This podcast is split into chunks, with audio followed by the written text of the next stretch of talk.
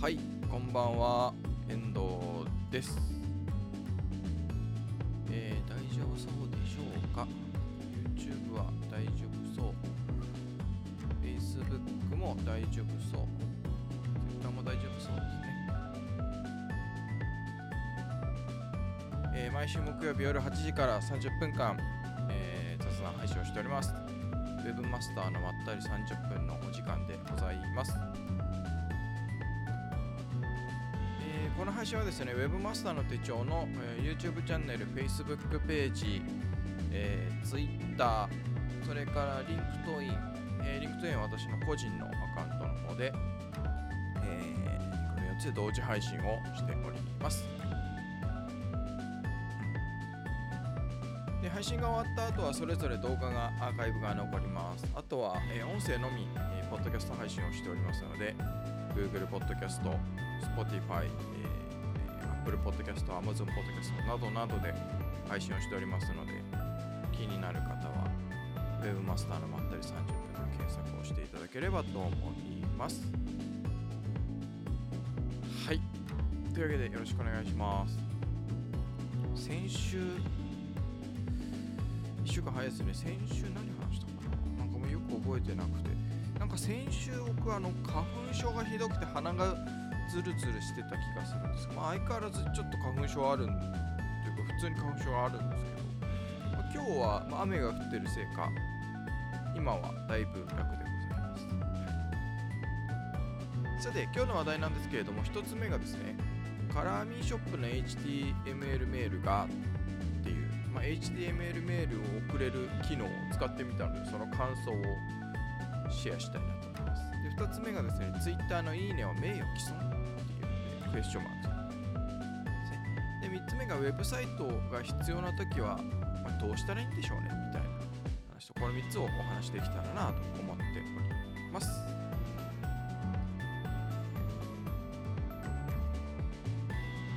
さてさてさて。でえーっとまず1つ目のですね。カラーミーショップで HTML メールがということで、まあ私はあのクライアントのところで、H カラーミーショップを使ってるって話は何度もしてると思うんですけど、で、まあ今まで、まああのメールマガジンの配信はしてたんですが、基本はそのテキストメールだけで、えー HTML メールっていうのは使ってなかったんですね。で、まあその、いろいろ理由はあるんですけど、で、今回まあちょっと試しに、まあ、HTML メールなんかカラーミショップのプランが変更になるんですよね。4月25だったかな。でなんかプランの変更がこう刷新が行われてで4月の25日以降に契約をするとか、まあ、契約の更新があるとその HTML メールのが、えー今までは追加オプションで料金を支払わないと使えなかったんですけどそれがその含まれるプランの料金の中に含まれるっていうことででまあそこまでその実際そのメールマガジンで HTML メールが必要かっていうと、まあ、僕のクライアントの場合はですねあくまで僕今そのカラーミショップを使ってる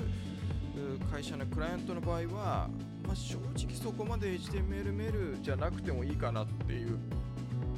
風には感じてるんですただそのプランの変更が、まあ、刷新が行われて使えるようになるなら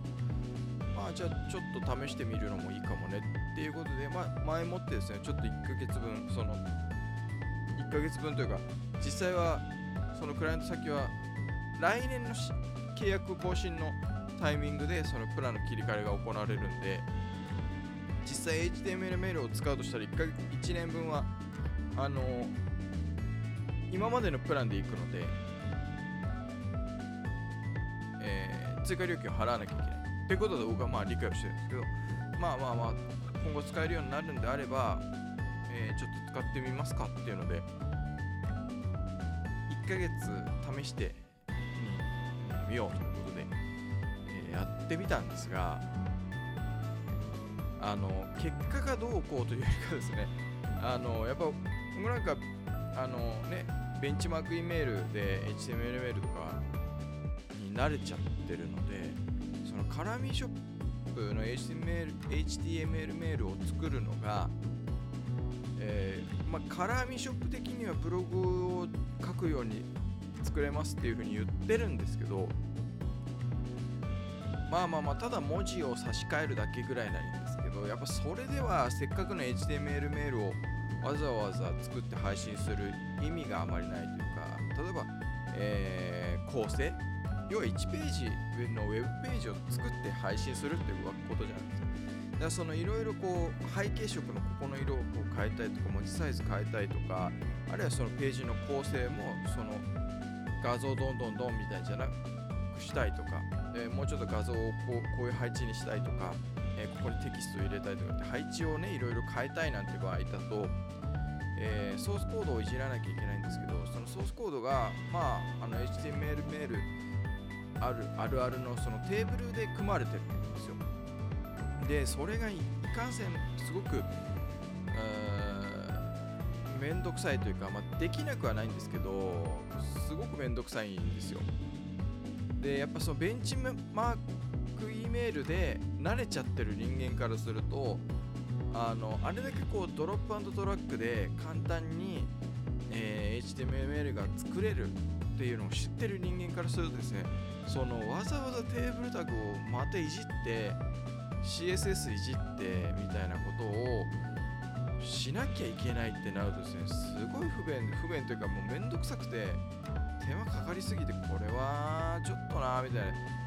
これなんかわざわざカラミショップのその HTML, HTML メールがをまあ金額はか違いますけどその導入するぐらいならいやこれもベンチマークを入れた方がいいでしょっていう風になんか僕は思ってるところなんですよ。まあまあまあ別に他のメール配信サービスでもいいんですけど、とにかくそのソースコードをいじって HTML メールを作らなければいけないっていうのはもうなんかこのご時世めんどくさすぎるというか不便すぎるっていう。でね、まあその価格がね、いくらだったかな、300円だか400円とかなんですよ、カラーミショップって。のその HTML メールを配信する追加オプションが、まあ、その金額ならまあこれぐらいはしょうがないかなとも思うんですが。なんか、ね、例えば画像の横幅のサイズなんかもまあ結構なんていうのかな。指定が難しいんですよね。そのじゃあパソコンののメールソフトで見た時どうなのかっていうのとえー、スマホで見た時どうなのかみたいな一応なんか絡みショップ的なこれぐらいの画像サイズにやると収まりがいいですよみたいなのが書いてあるんですけどあくまで収まりがいいだけであって綺麗じゃないんですよね。なんかちぐはぐするという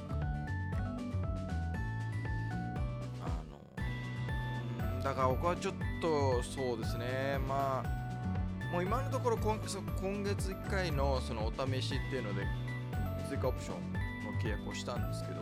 まあ、ちょっと来月以降はいいかなっていうふうに思ってる感じですね。ちょっとわざわざこういう、うんまあ、テンプレをね最初に作ればっていう話ありますけど、それにしてもその送れる HTML のメールのクオリティというかそれがどうなのかなっていう。ただやっぱり HTML メールってそのただ単にその何て言うんですかねそのメールを作って配信できるだけじゃないじゃないですかいろいろね。あの何て言うのかなサーバーの話とかいろんなのがあるわけ。でそう考えると本当にそれに取り組むんであればそのカラーショップのねあの追加オプションで HTML メールを送るっていうよりかまあちゃんとやるのはやっぱベンチマークだろうなってベンチマークイメールだろうなっていうふうに僕は感じてるところですね。まああれわざわざ、まあ、300円だから400 330円とかだったかな。っていう金額安い金額だとしてもあれをわざわざ使って送るのはかいまいちな感じがしますね僕は。届いた方もなんかちぐはぐだしなんかうーんみたいなね。うんその例えば段落の横幅が揃って画像と綺麗にこう縦綺麗に揃ってないとか、まあ、それは頑張ればいいんですよ。CSS で頑張れば揃うんですけどそこ頑張るところかみたいな。でまあのそのクライアントのところは普通にテキストメールで十分こと足りてますしそういうなんか画像とかっていうのはもう全部 LINE なのでとかで送っててどんどんどんどん今こう LINE の方にシフトするようにしてるんですよそのテキストメールからね。ただまあテキストメール自体をなくすってことじゃなくて、えー、テキストメールとのテキストメールと LINE っていうので差を作ってて LINE の方がもっとリッチだしあのいいよっていうテキストでもなんかそういうメールマガジンは届くけど LINE で見た方がこんななんか画像とかも見れていいよみたいなそういう優位性を LINE の方でこう高めようっていう風にしてるのでうんまあわざわざそこに HTML メールをなんか設ける必要はなんともないかなっていう感じがしてますこれでねもっとスムーズにその例えばベンチマークイメールみたいにスムーズに配信ができる、えー、毎回こういろいろこう構成とかも変えたりとか配信内容に合わせて、えー、内容構成変えてえね、いろいろ組み合わせを変えてみたいなのが簡単にできるんであればいいんですけど毎回毎回そのテーブルタグいじって、えー、CSS いじってみたいなの毎回毎回やってるとそれちょっと労力がかかりすぎちゃうんでちょっとコスパが良くないかな感じてますねえー、次次が Twitter のいいねは名誉毀損っていう話なんですけどまあ、これ前にも話したかなと思うんですが、あの、まあ、裁判でね、ツイッターのその誹謗中傷みたいなので、えっ、ー、と、リツイートは名誉毀損に当たるみたいな判決。で、今回同じ人が、その、その、なんですか、その、自分自身を誹謗中傷しているツイートのにいいねを押した人。いいねを押した人を裁判で訴えたんですよね名誉毀損で。でそれはまあそのいいねを押したっていうのは名誉毀損にはならないっていうような判決が出たとで僕多分リツイートの時にも話したかと思うんですけどあどうなのかななんかそういうのをこうリツイートしたら名誉毀損だみたいなのは僕はあんまりこう賛同できないんですよね。っていうのはもっとなんか気軽なものじゃないですか。なんかそうやって堅苦しくなってくって僕は好きじゃないんですよ。でその毎度言いますけど例えばね動画の高評価低評価ねえー、SNS のそのいいね、えー、リツイートみたいなのもそれぞれやっぱりそのそれを押す理由が一人それぞれじゃないですか。でそのリツイートもリツイートしたからといって別にその元のツイートに賛同してるわけじゃないですよね。そんな決まりないし賛同したらリツイートしましょうなんていうルールはないわけじゃないですか。ツイッターにも。ね。それは、ね、自分の備忘録としてリリツイートしてるかもしれないし、えー、こういう話があったよっていうのを、えー、リツイートしてるだけ。自分のなんかフォローしてくれてる人に、えー、知らせるっていうのでリツイートしてるだけかもしれないし。で何かそこに意見があったりプラス何か自分で伝えたいことがそこにあプラスであるんだったら引用リツイートをしてこう何かテキストを加えてリツイートをするわけで。そのリねでしかもそのいいねってねまあファボっていいねを押すってもう同じだと思うんですよね。なんか別に本当にその内容にいいねあの好意的に思ってるからいいねって押してる人もいると思いますけどそうじゃない人もいると思うんですよ。単純にだから僕なんかもそうですけどその Twitter のアカウントがが好きでその人がツイートしてるそのアカウントがツイートしてるものは、まあ、よっぽど内容がひどくないとかあまりにもそれは賛同できないみたいなことじゃない限りバシバシいいね押しちゃうとか。でなんかね中にはそのいいねを押すことで相手の人に認知してもらうとかっていう人もいるしそのいいねを押すことで何て言うんですか？あのー、一つのコミュニケーションみたいな、ね、生存確認みたいな風に考えてる人もいるしいいね押してるっていうのであの見てるよっていうそのツイートをしてる相手に対してああなたのツイートをわざわざねなんかコメントを書くとか、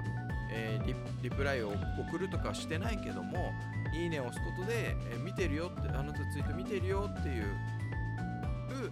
ことを伝えたいから押してるっていう人もいるだろうし。いろんなねのがあるわけででその何かそれに対して定義付けを一方的にしてこれ、ね、例えば「いいね」はこういうものです。えー、リツイートっていうのはこういう意味がありますっていう定義付けを勝手にしちゃうとそれもツイッター社じゃないところがですね勝手にこう価値観を押し付けてしまうっていうのは僕はなんかあ賛同できないですね。うんすごく世界が狭くなるっていうかまあ日本って好きですよねそういう行動制限するの。あれはダメこれはダメみたいなね。じゃあもちろんそのツイートの文言としてね誹謗中傷を書き込むっていうのはよくないと思いますけどその書き込まれた内容をリツイートしたから共感してるとあの同じ意見を持ってるんだとかいいねをしたからっていうのはもうなんか、うん、ちょっと僕は過激だなっていうふうに思いますしなんかこう自由で誰に誰でも公平な、まあ、毎度ね僕は雑でも話してますけどそのインターネットというか、まあ、ウェブの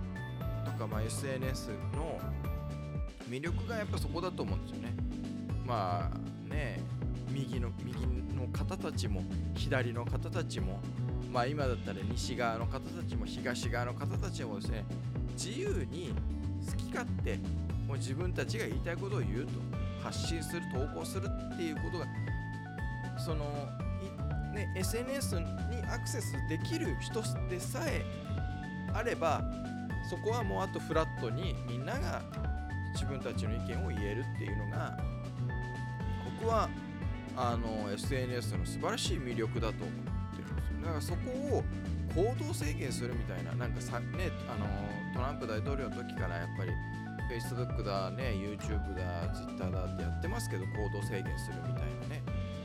で今もなんか各 SNS がやってますけどなんかおかそういうのはなんかうん SNS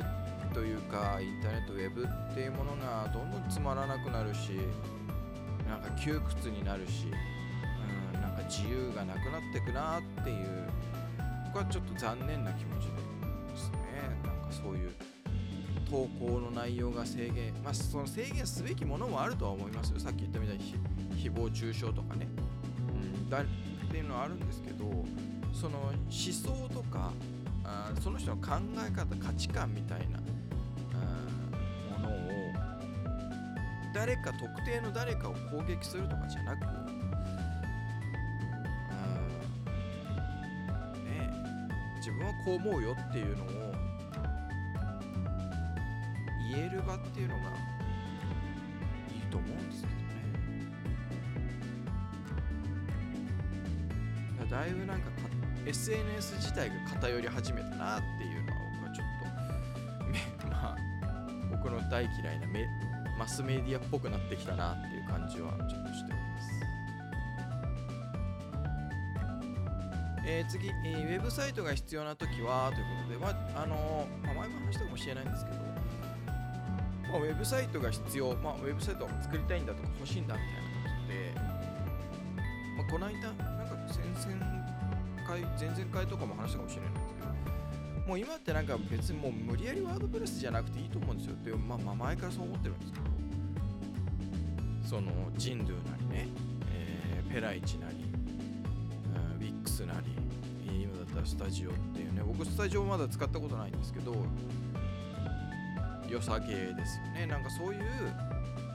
まあだからさっきの HTML メールであればなんかわざわざ毎回毎回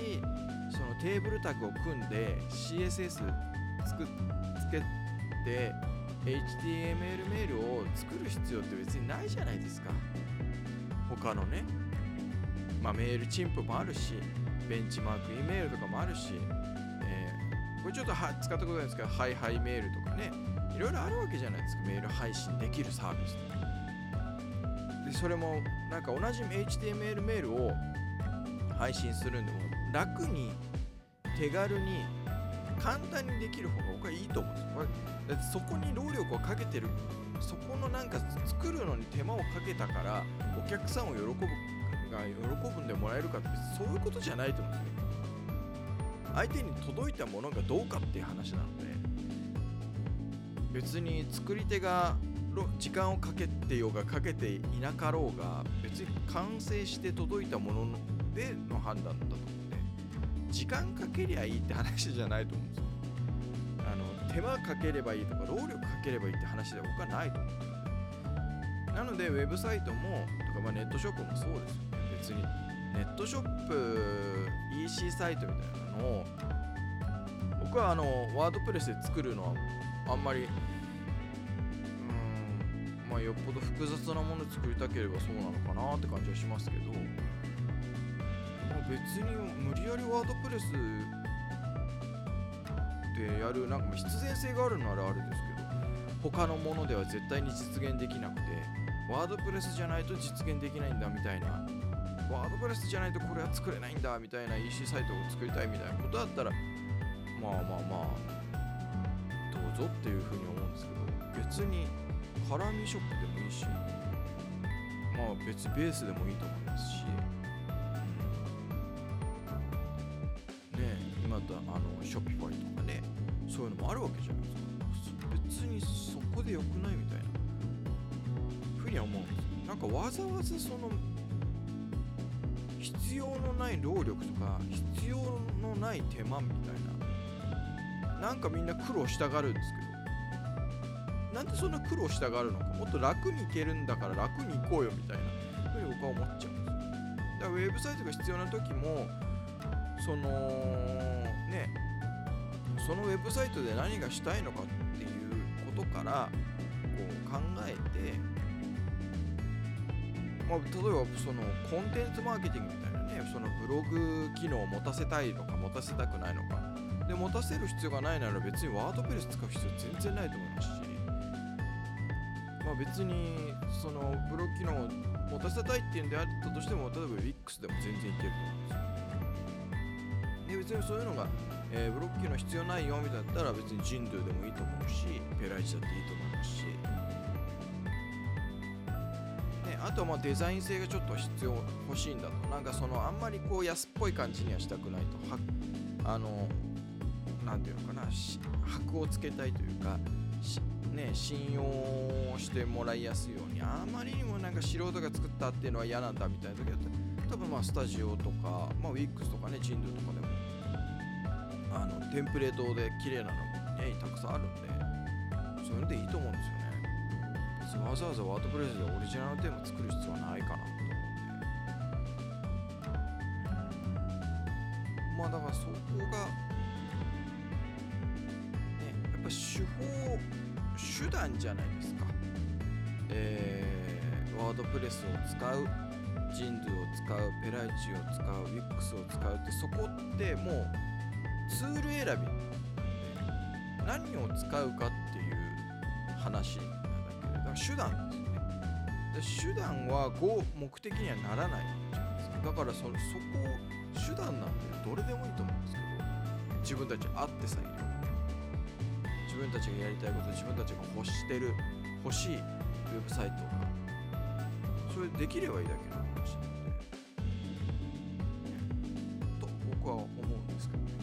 から、まあ、ウェブサイトが必要な時はそのウェブサイトで、えー時にいきなりなんか手段とか手法手法とかツールの方に行かないで、まあ、そのウェブサイトで何がしたくてなぜそのウェブサイトが必要なのかっていうとこです。ねでなんでそれが必要ででその、目的を達成するためにはどういう条件のを満たす必要があるのか。で、えーじゃあそれを満たすウェブサイトを作るためにはどうしたらいいのか。っていうふうに考えていくものだと思うので。あのなんかそこの目的とかなぜ必要なのかみたいなすっ飛ばしちゃってウェブサイトがまあなんか欲しくてで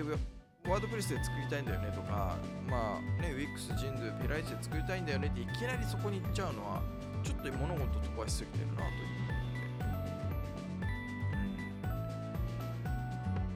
うん。別に本当どれでもいいと思うんですよねここは。まあ毎度こういう話をするときに言うんですけど東京からね例えばまあ北海道に行く大阪に行く沖縄に行くってその